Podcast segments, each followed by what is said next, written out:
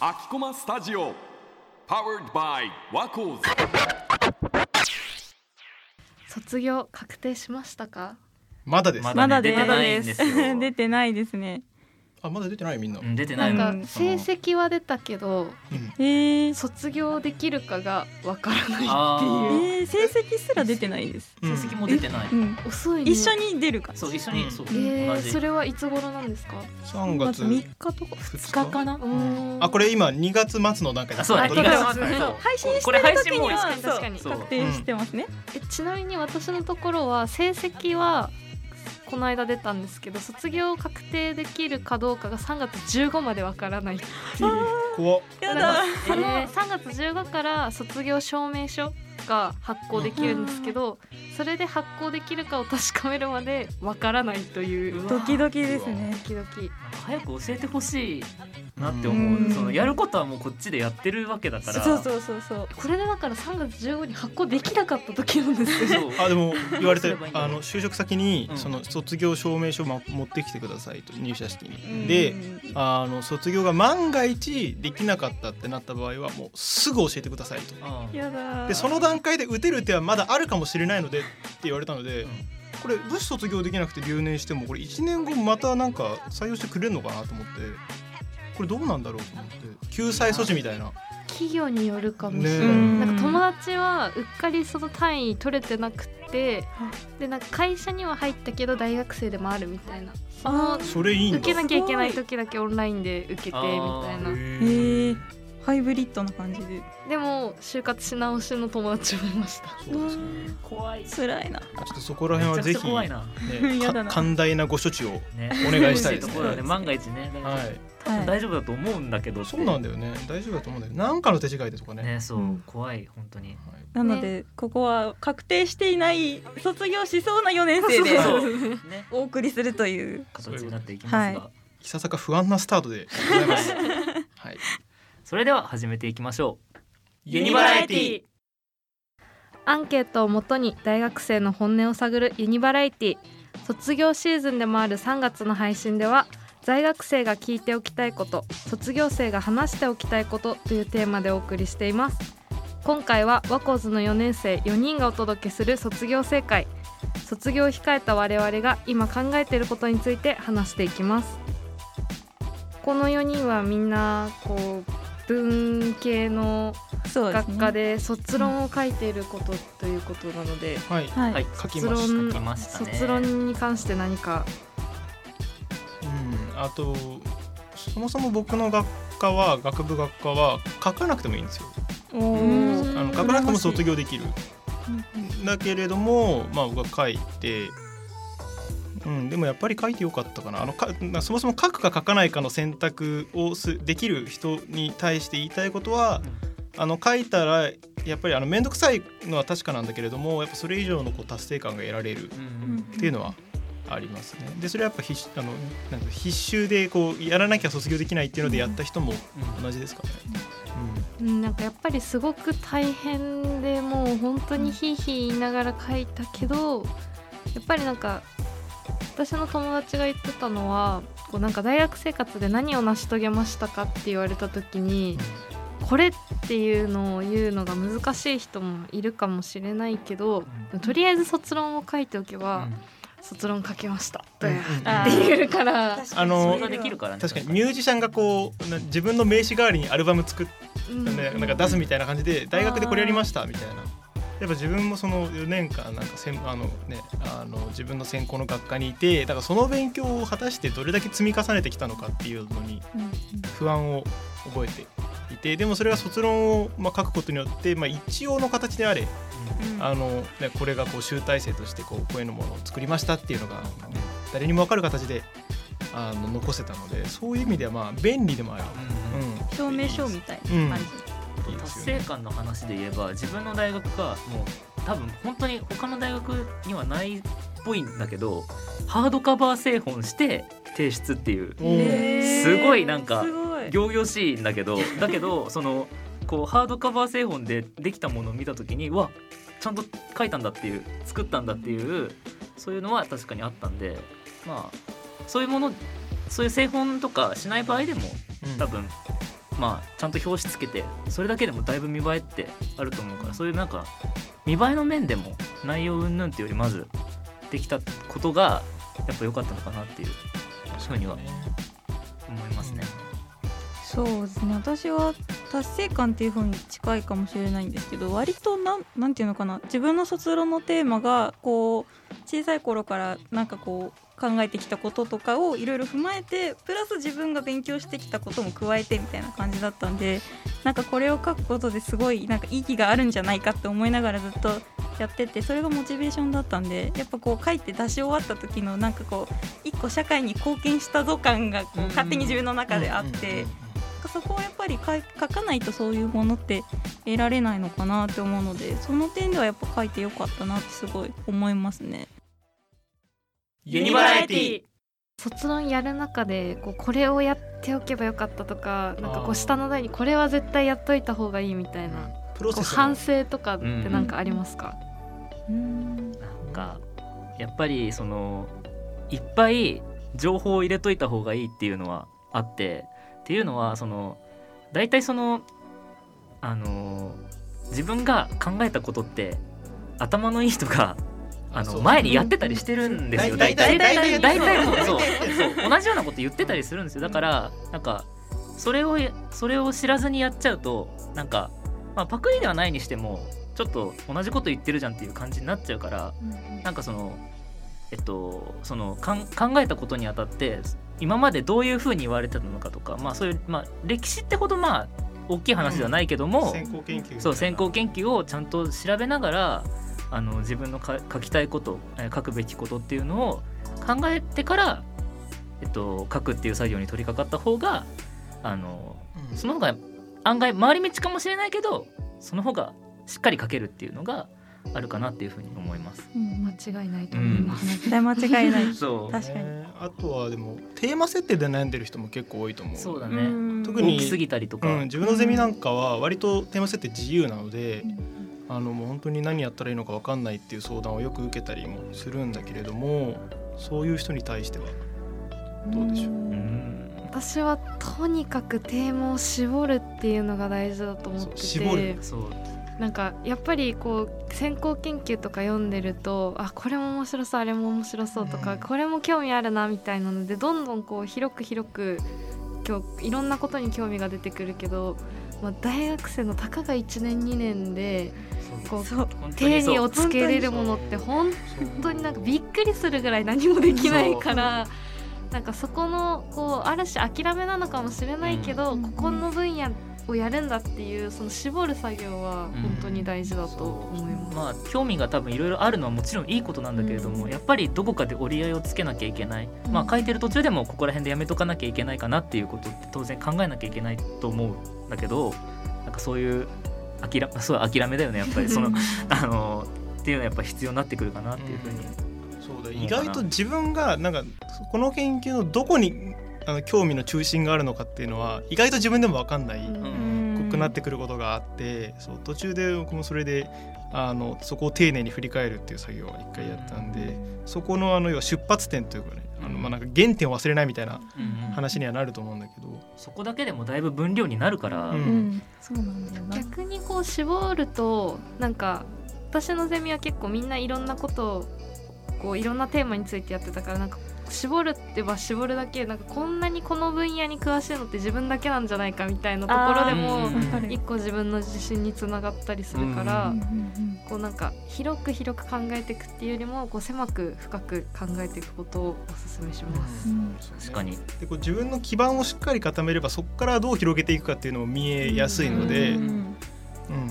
まあ、す絞るっていうのもそうだしそこから広げていくっていう必要に迫られた時も広げやすいっうんていうのはあるかなと思います。私から絶対にお伝えしたいのはこう2年生3年生の時でも読んだ本であここいいなって思ったところは必ずページまでメモしてください。そう。あの写写真撮る時とかも右下のページ番号を含めて写真撮ってほしい。あ本文だけじゃなくてっていう。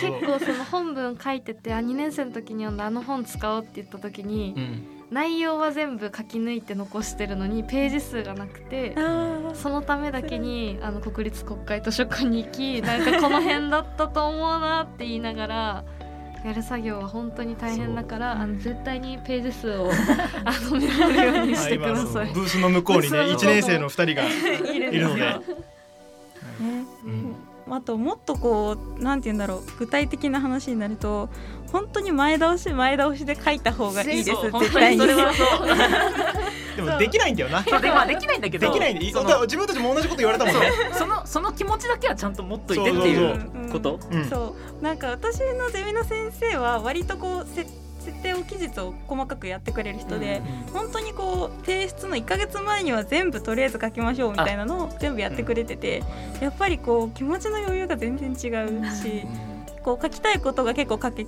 書き足せたりとかができたので本当にあのできる限り早めに書いてください。あのもっと早くやっとけばよかったって何回思ったか。そう。本当にそれは思うし。ユニバラエティ2年生3年生でこうゼミ論みたいな、まあ、卒論のちょっとしたこう練習みたいなのをうんうん。1本ずつ書いてて、うん。それは卒論とつなげてもつなげなくてもいいんですけど私の場合はたまたま、まあ、同じ分野卒論にしたのと同じ分野のことで2本2年とも書いてたのでそれを卒論で使えたっていうのはすごくなんか大きかったのでなんか全く同じことをし続けろとは言わないけどなんとなく私ラジオについてだったんですけどラジオっていう枠組みの中でどこをやるかぐらいの絞り方をしとくとなんか後々つながってきたりはするかもしれない。うん。それは思うな。にううん。ん、自分の卒論は割とこう4年間積み上げてきたものの成果みたいな感じじゃなくて割とこう4年の段階でなんかポッと浮かんであの4年の最初ん3年の終わりくらいかな。ほんでポッと浮かんでいいじゃんっていうのであのやったんだけれどもやっぱそれに対してこうねあの鷲見さんみたいな1年の頃からあの割とね早い段階からこうテーマを決めてそれに関してこうあの関連する授業とかを取ったりね。うん。でこうあの丁寧に積み重ねていく人もいるわけよ。うん。でやっぱそういう人の作る卒論とはやっぱ出来が違ってくるからまそうだから確かに学、ね、たかが1年2年であの、ね、どれだけのものができるかっていうのはあるんだけれども、うん。でもかとは言っても学部の4年間を真面目にやっていればそれなりのものが積み上げられるんだっていうのを知った時にあ自分もっとできたのかもって思ってしまった。後悔するっていう。うん、それは自分のなんか大学生活の過ごし方としてはなんか一つのことを深めるより割とこういくつかのことをこうね割とこうあの幅広く深めていくみたいな方だったんで、まあ、そういう選択主体的な選択をしたから後悔とまでは言わないんだけど、まあ、でもそうではないもう一つの、ね、一つのことについて深めるっていうのをやっていれば自分ももっとこうねあの高みに到達できたのかもしれないと 思うとああこういう過ごし方もあったのかっていうのを、うんまあ、そうだよね。1年でこれだけかけたってことは単純にあと3年とか4年あったらもっとどれだけ。ユニバラエティね、ということでじゃあ卒論も終えた我々ですけど、ん。まあ、さっきもその卒論終わってもっともっとこうやればできたのにみたいなうん。のもあったんですけど、じゃあその卒業自体をひ控えて、えー名残惜しく感じる瞬間ってあったりしますか？そもそも卒業って名残惜しいですか？もうちょっと大学にいたかったって思うことない？割とこう全部やり尽くしたっていう感じで。どう半々ぐらい。半々。なんかやっぱふっとこうあ終わりかってなる瞬間はあるかもしれない。自分としては図書館使えなくなるってのが嫌だなと思ってやっぱり卒業しても数年間ぐらい使わせてほしいなって思ったり今めっちゃ通ってるもんえあやっぱそうそうだ。よね。あのなんかカードをこういう性はこういう章あみたいな。そうそうそう、うん。そうすれば入れはできるんだけど多う分、んうちの図書館 w i f i が使えなくなる。あそういうことか。ちょっと嫌じゃない？ちょっと嫌だな。嫌なとこをついてくる。ちょっと嫌だな。W i f i が使えないって そう。あー確かに。確かに。それぐらいかなでも名残惜しさで言えば。あんまり私あのなんかそう施設の話じゃないんですけど普通にこう後輩とか見ててなんか元気な様子を見てちょっと寂しくなるっていうかなんかすごい元気だなみたいなこうなんなんだろうなんて言ったらいいのかわかんないけどなんかもう追い出される感がしてて。自分が元気じゃないわけではない。ないわけじゃないけどなんかあんななんか明るいんだみたいなちょっとね置いてきてしまったのかなっていうふうに ちょっと思っちゃうのとまあなんかやりづらいね単純になんかこうみんなあ先輩お疲れ様ですみたいなものすごくやりづらい。気を使われる側になってしまったそうそうそうそうそう、うん。まあ、前回の収録気使われてなかったんだけどね。ちょっとあれは例外ということで、ああねなんか見見てますけど。そうでもそういう瞬間はあってちょうど先週なんか夜大学の近くでご飯食べてたらあのなんか近くの席でその多分低学年のなんか女子2人とかがなんかワイワイやってて、まあ別に なんつうのそういうのが自分もなかったわけじゃないんだけどあーなんかこういうのももうなくなるのかと思ってふと悲しくなってしまった。うん。こうワイワイ飲むようなサークルとかで飲むようなそう。別に自分がそうそういうのあんまり好きじゃなかったのにもかかわらず、うん、なんかなんかそういいなって。終わりになるとそう。羨ましいなそうなんかやっぱりこの大学それこそ社会人になってもワイワイ飲めたりはするけどやっぱりこう大学生が終わるっていうので一区切りになる感じはすごいあってなんか私今軽音系のサークル入ってて OBOG でライブやったりとかでこれからも多分続いていくけどやっぱりでもなんかあこれで最後のライブかとかあこれでなんかサークルのこの人たちとも会えるのもあと1ヶ月とかかと思うとなんかやっぱりふっと寂しくなる瞬間はありますね。全員集まれるわけじゃないですよね、うん。結局その社会人になっちゃうと来れない人が出てきちゃったりとかってなると、あこうやって全員揃ってるのって最後かもなみたいな。めっちゃ寂しいってなる。だって今今のさ2月末の段階で3月誰と会うかの予定をこうちょっとなんつうのもういよいよこうきつくなり始めてね。もう研修が始まっちゃうみたいな。そうそうそうそうなんか私今5年実は私5年生でね。同期がもう働き始めてるんですけど、でやっぱ今も同期とも普通に話したりとか遊びに行ったりはしてるけどやっぱりこうなんか社会人になると同じ距離感では絶対になくなるから、話題とかもそう変わってくる。しやっぱり同じ時間を過ごしているこう長さが全然変わってきちゃうっていうので、なんかやっぱりかどうしても変わってきてしまう部分はあるからなんかそこの寂しさを今感じてるんじゃないかなっていうふうに思ってます。ユニバラエティ。まあ、でもこれ見見方を変えるとあの、まあ、卒業するまでの大学生最後の1ヶ月でもあるけれども社会人になる前の最初の1ヶ月、うんうん社会人になる前の最後の1ヶ月か、うんうん。まあ、卒あの就職する人にとっては。っていう捉え方もできるんだけれども、まあ、社会人になることが楽しみかどうかっていう。のどうどうですか？自分は大学院に行くんであんまりあれだしうん。あんまりもうちょっとモラトリアム的な感じになっちゃうから自分から何か言うことはできないんだけどた楽しみですか？いや違います。即答嫌ですね。いやーえ私はなんか半々ぐらいで、まあ、その早起きが苦手とかあるのでちょっと朝起きるの辛いなとかあるんですけどやっぱそのアルバイトとかよりこう稼げるお金とかは全然違うから。